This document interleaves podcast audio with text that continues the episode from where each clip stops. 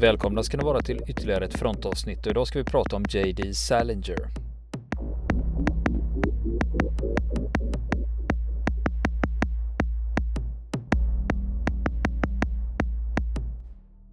Och nu ska vi fortsätta prata om JD Salinger under andra världskriget. Men han hade ju kommit till Fort Dix i New Jersey i april 1942. Men sen sommar 1942 då förflyttas han till Army Aviation Cadets. Eh, och då kommer han till Army Air Force Basic School i Bainbridge, Georgia och han är typ lärare där. Och sen i juni 1943 då förflyttas han till en bas utanför Nashville, Tennessee och där blir han också befordrad till sergeant.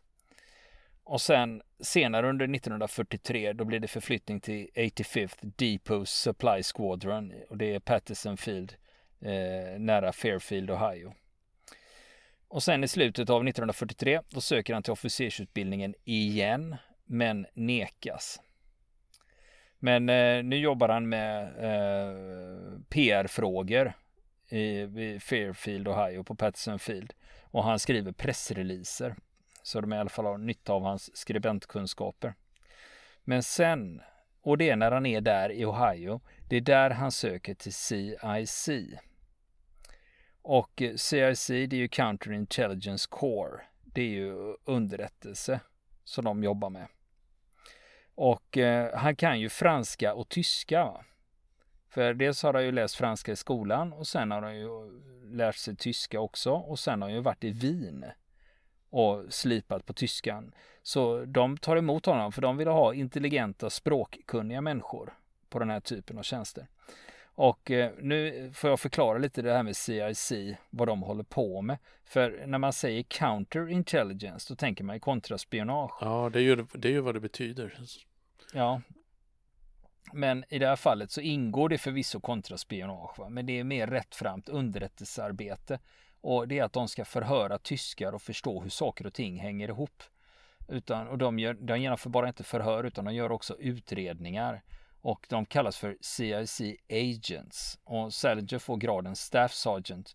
Men eftersom han tillhör CIC så står ändå de lite utanför det militära systemet. För han kan till exempel beordra officerare förutsatt att det har med hans tjänst att göra.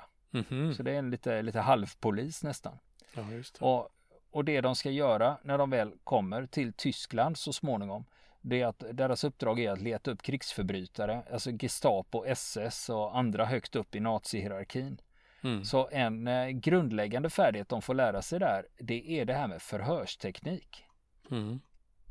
Eh, Salinger, han är inte den enda kändisen som har tjänstgjort i CIC. Har du några fler på lager? Ja, Henry Kissinger. Aha.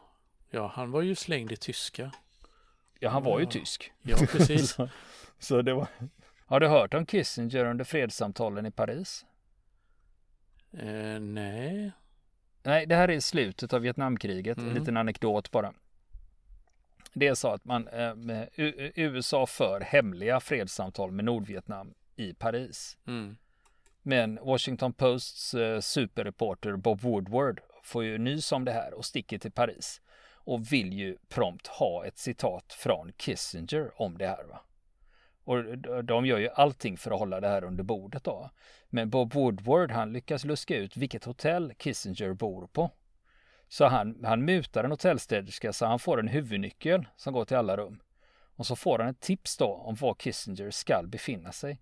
Så sent som fan på kvällen då smyger Woodward fram till rummet, sätter nyckeln i låset, sliter upp dörren då ser han ett par i en säng där. Det är mörkt.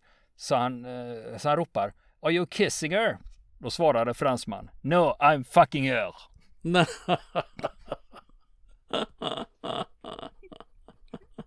ja.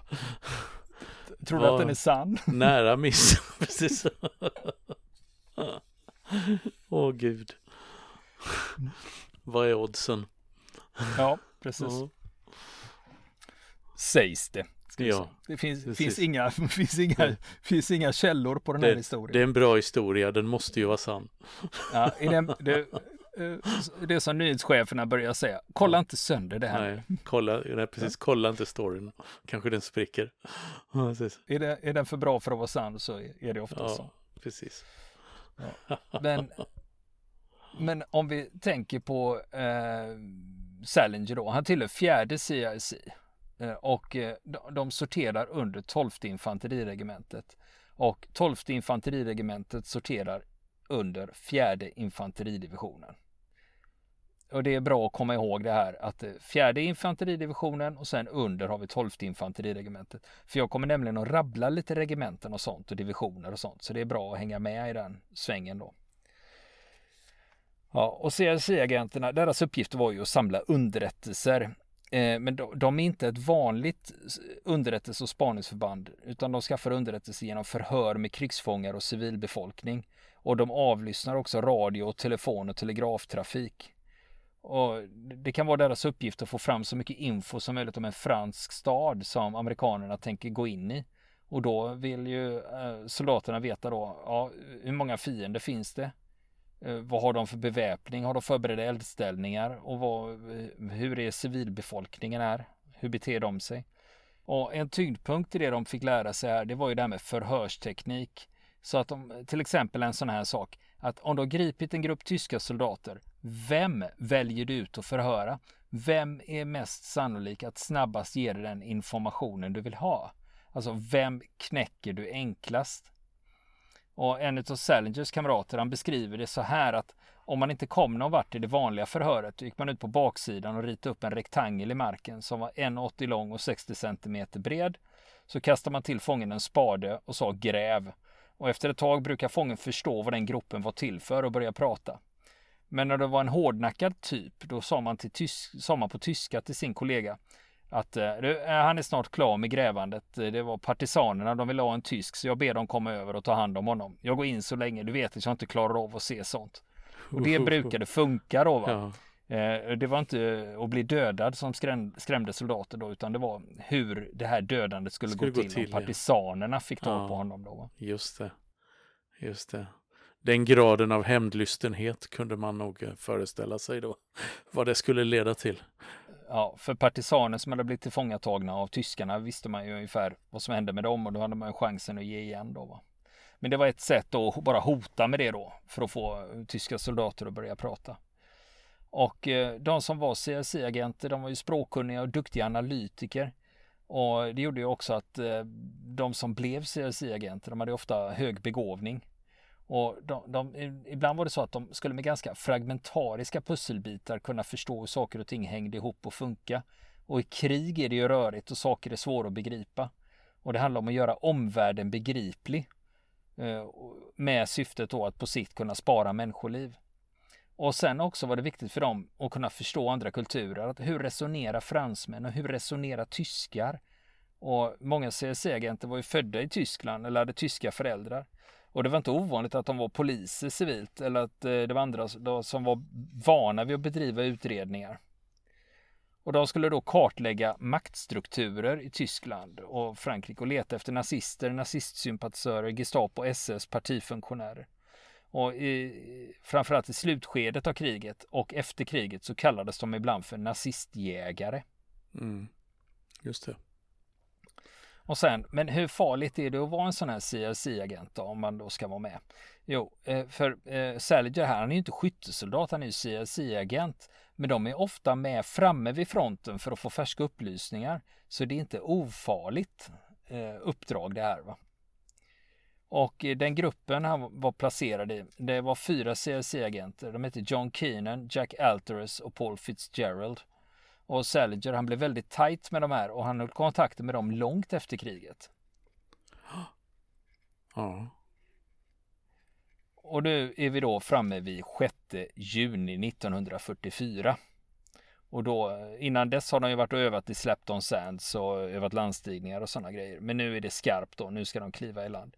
Och det har snurrat runt flera historier om när Salinger faktiskt klev i land på Utah Beach.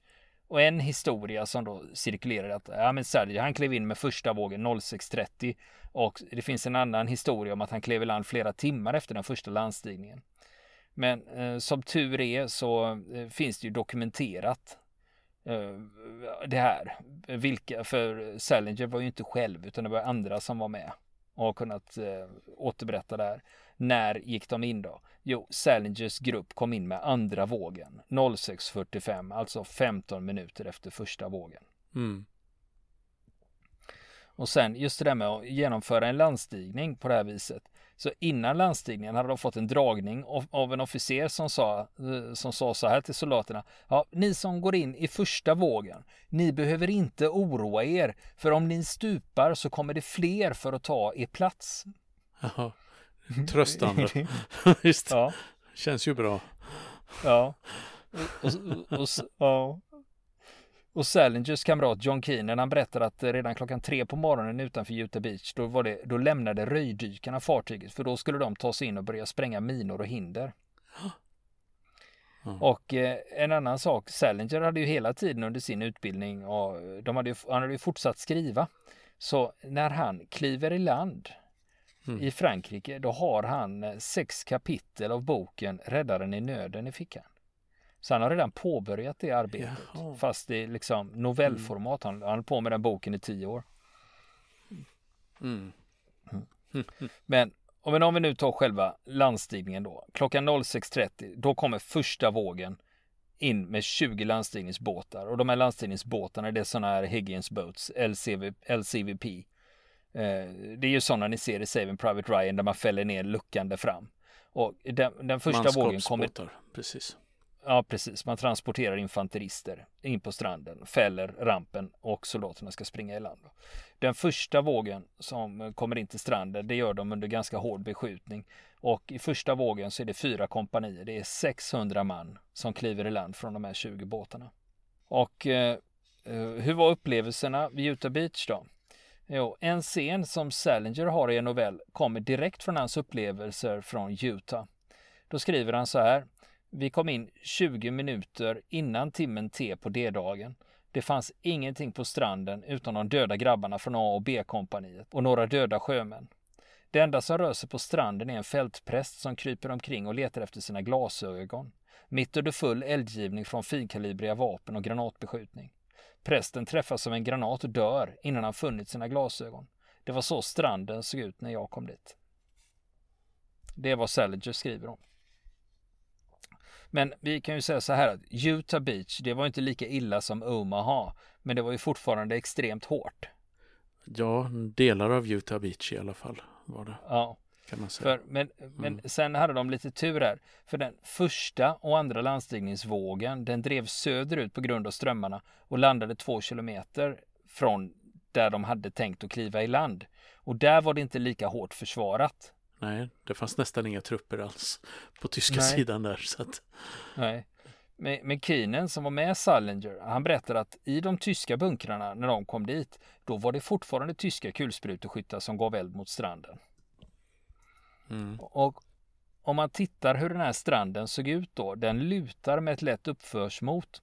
Mm. Och eh, de klev i land i lågvatten så undervattenshindren var synliga. Nackdelen var då att soldaterna fick hoppa i vatten alltså en bra bit utanför stranden. Och det här vattnet kunde vara mellan en och eh, upp till en och en halv meter djupt. Och sen hade de 200 meter att ta sig och vada in till stranden. Och mm. då var de tungt lastade och under beskjutning. Och de hade inga flytvästar här utan de hade ett flytbälte runt midjan. Och nackdelen var att om eh, det här flytbältet var uppblåst mm. Om man var tungt lastad på överkroppen, då kunde man kapsejsa och flyta med benen upp och drunkna. För du kunde inte vända på dig. Mm. Men när de väl hade kommit in till stranden, då fanns det en strandmur som de kunde gömma sig bakom. Den var mellan en och två meter hög beroende på var man befann sig. Och efter det så var det sanddyner och en del där var så höga som tre meter. Och det området som de befann sig vid den här muren, Eh, där var de utsatta för finkalibrig eld från gevär och kulsprutor även artilleri. Och ett mm. problem de hade där, det var tyska prickskyttar som sköt mot stranden och det var flera amerikanska soldater som stupade på grund av det. Och en översättare som var med Salinger, han eh, beskriver att de såg flaggor vid stranden som var uppsatta där det stod Achtung, minen, alltså varning minor. Men eh, det visade, de hade tur för det visade sig att det här minfältet, det var bara attrapper. Mm. Ja, en eh, Klimen han berättar också att eh, det var ett dike innan strandmuren. Där var det fyllt av lik från amerikanska soldater. Och i vattnet så flöt det timmer från sprängda båtar och det flöt utrustning och även döda soldater. Väldigt kaotiskt med andra ord. Ja, och sen har vi då, vem var det som basade för det här då? Jo, det var Theodore Roosevelt Jr. som var befälhavare, alltså presidentens son. Han är ju med och kliver i land där och när han upptäcker att de gått i land helt fel, då säger han okej, okay, då startar vi kriget härifrån istället. Mm. Klassiskt. ja, så här klassiskt citat. Och ja. problemet här var ju att de hade ju haft planer och planen eh, man hade, eh, som hade delgivit soldaterna det var att ja men vi kliver i land där, sen samlas vi där och sen tar vi oss dit och så gör det här. Mm. Och allt det fick man ju skrota då. Just det. För man var ju två kilometer fel. Va? Precis, precis. Men precis som du säger att eh, de hade ändå lite tur för det var ju klenare försvar där de faktiskt klivit i land. Precis. Och, och, han fattade, precis så, han fattade ett sakligt beslut där, Theodore Roosevelt, att uh, ja, men vi kan inte göra något annat, vi börjar här. Vi börjar härifrån. Istället, istället för att bli handlingsförlamad eftersom alla, alla planer hade gått i stöpet. Så, att, uh, mm. så, så gör han vad varje god ledare skulle gjort i det läget. Anpassa sig efter situationen och sätter igång med jobbet. Mm. Och sen ett problem de hade på Utah, det var att de var beskjutna av tyska 88 mm. eh, Och då var det så här att eh, de amerikanska soldaterna hörde när de sköt och sen nästan direkt kom smällen. De sköt med väldigt, väldigt flack bana. En amerikansk soldat beskriver det som att de, de använde de här 88 nästan som gevär. Mm. Det var inte det att man lobbade in dem då. Va? Sen hade de också problem med Nebelwerfers, eh, Screaming Mimes. Eh, mm. kallar amerikanerna den. Och, och ja. de säger också att den lät annorlunda än artillerigranater, för det är ju mm. raketer. Det är raketkastare, ja, precis. Och lät ju något alldeles förfärligt. Alltså den tyska motsvarigheten till Stalinorglarna. Och sen, eh, första landstigningen var ju 06.30 och eh, man räknar med att 08.30 var stranden säkrad och då hade 200 stupat på stränderna. Och det är ju ganska milt då jämfört med Omaha. Mm. Och, men nu är det ju det att eh, man ska ju ta sig från stranden. Det räcker ju inte bara att ha tagit stranden. De ska ju ta sig inåt land via de här upphöjda vägarna som leder bort från stranden och inåt land. Mm. Eh, de, de, när man stöter på det i litteraturen och i, i filmerna och tv-serierna så kallas ju de för causeways. Eh, en av uppgifterna här för trupperna som har kommit till stranden det är att man ska ta sig längs med vägen och man ska sammanstråla med 101 luftburna. För mm. deras uppgift har ju att under natten ska de landsättas och sen ska de ta de här vägarna så att man kan få bort de amerikanska landstigna trupperna. Och sen har vi anledningen till, jag berättade att det var lite förvirring om när Salinger klev i land eller inte. Och en av anledningarna det är att eh, eh det var Salinger och hans CIA-agenter, de tillhörde ju tolfte. Och mm. eh, det var så att tolfte klev inte i land förrän klockan 10.30.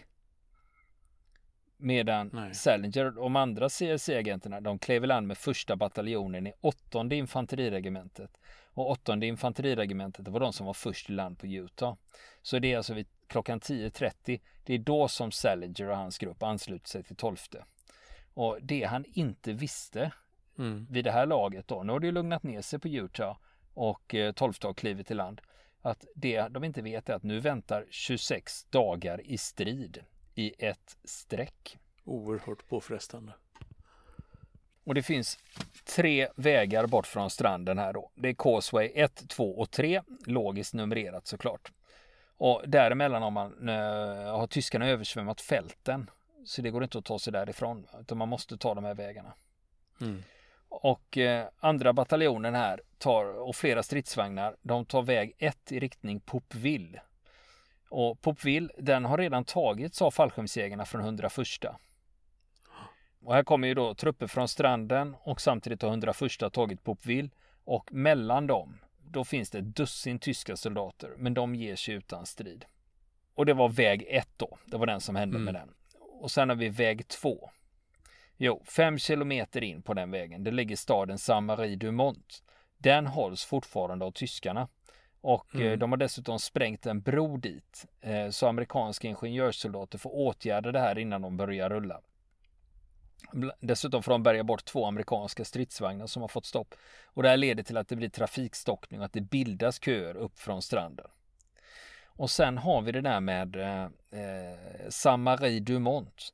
Det, mm. Historierna, vad som hände där, diffar lite.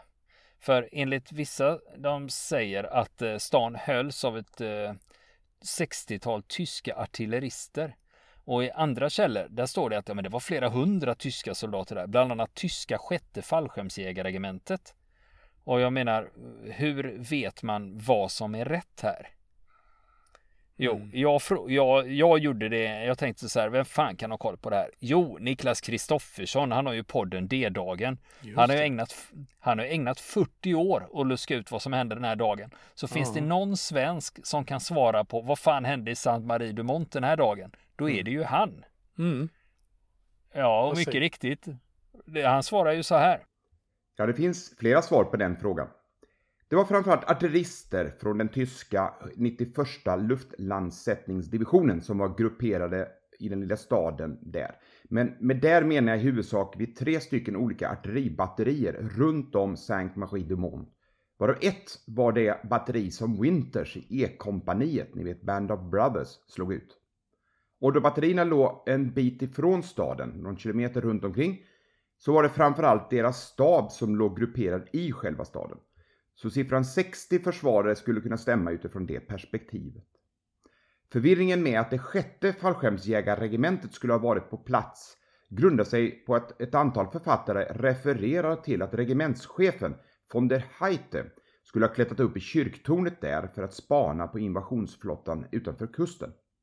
Sjätte fallskärmsjägarregementet låg på natten när D-dagen inleddes grupperad i och runt om Carentan, en mil ifrån Saint-Marie-de-Mont. Men de tog sig norrut efter de hade samlat sig och det var från kyrktornet precis norr om Carentan, Saint-Combe-de-Mont, som han hade klättrat upp i och såg den här invasionsflottan. Saint-Combe-de-Mont ligger ungefär 7 kilometer sydväst om Saint-Marie-de-Mont. Så ingen från det sjätte fallskärmsjägarregementet var där under D-dagen. Till och med Steven Ambrose refererar felaktigt att von der Heite skulle ha kört till Saint-Marie-de-Mont på motorcykel där på morgonen. Men hade han gjort det så hade han utan tvekan kommit i strid med amerikaner, framförallt väldigt många felsläppta från det 501 fallskärmsjägarregementet där på vägen. Så det faller lite grann på sin egen orimlighet när man tänker efter. Och på natten så var det inga större strider annat än små konfrontationer och det av två skäl. För det första så fanns det ju alltså då ingen stark garnison där för tyskarnas sida. Och för det andra så var det egentligen den andra bataljonen ur det 506 fallskärmsjägarregementet, än en gång Band of Brothers-gänget, som skulle ha egentligen intagit Saint-Marie-du-Mont. Men de fälldes istället vid Saint-Mère-Glise, långt ifrån deras planerade fällningsplatser, precis sydväst om Saint-Marie-du-Mont. Och de kom inte fram till sitt operationsområde förrän ganska så sent på morgonen, där den 6 juni. Men med allt detta sagt så var ju staden naturligtvis en magnet för både amerikanska såväl som tyska trupper. De förstnämnda var ju i stor utsträckning vilsna och utan rejäl styrning. De befann sig ju ganska ensamma eller bara i små grupper. Så de kom till Saint-Marie-du-Mont pö om pö. Och faktum är att de få organiserade amerikanska styrkorna på plats där på natten lämnade Saint-Marie-de-Mont för att istället anfalla uppfartsväg 1 och den lilla byn Popvi innan solen hade gått upp. Och den gruppen leddes bokstavligen av 101 divisionens chef Taylor. Men på samma sätt drog sig flyende tyskar från bland annat stränder och andra platser också mot det höga kyrktornet vid Saint-Marie-de-Mont. Och de här två rörelsemönstren skapade nästan kontinuerliga skärmytslingar under framförallt den första halvan av D-dagen. Herraväldet till exempel över kyrkan mitt i byn växlade fram och tillbaka några gånger. Så svaret är därför lika mycket ja. Det var säkerligen flera hundra tyskar och amerikanare som stred i Saint-Marie-du-Mont under D-dagen. Men inte organiserat och inte samtidigt. Och när väl det åttonde infanteriet ur den amerikanska fjärde infanteridivisionen kom fram från Ljustadstranden på uppfartsväg 2 så var naturligtvis striderna i den lilla staden över. Och då tackar vi Niklas Kristoffersson för det. Det är väl härligt med folk som kan reda ut saker. Ja, som kan saker. Det är värt all beundran. Är det. Ja. om de inte kan det så kan de ta reda på det också. Just det. Precis. Ja. Verklig expertis är inte att ha allt i huvudet utan att veta var man ska leta.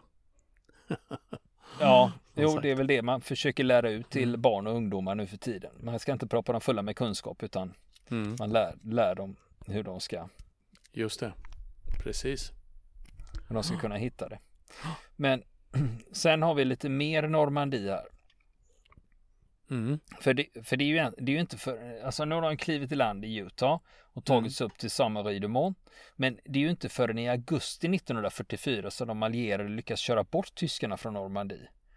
Och efter det dagen, nu börjar ju striderna i häckarna, alltså bokagen.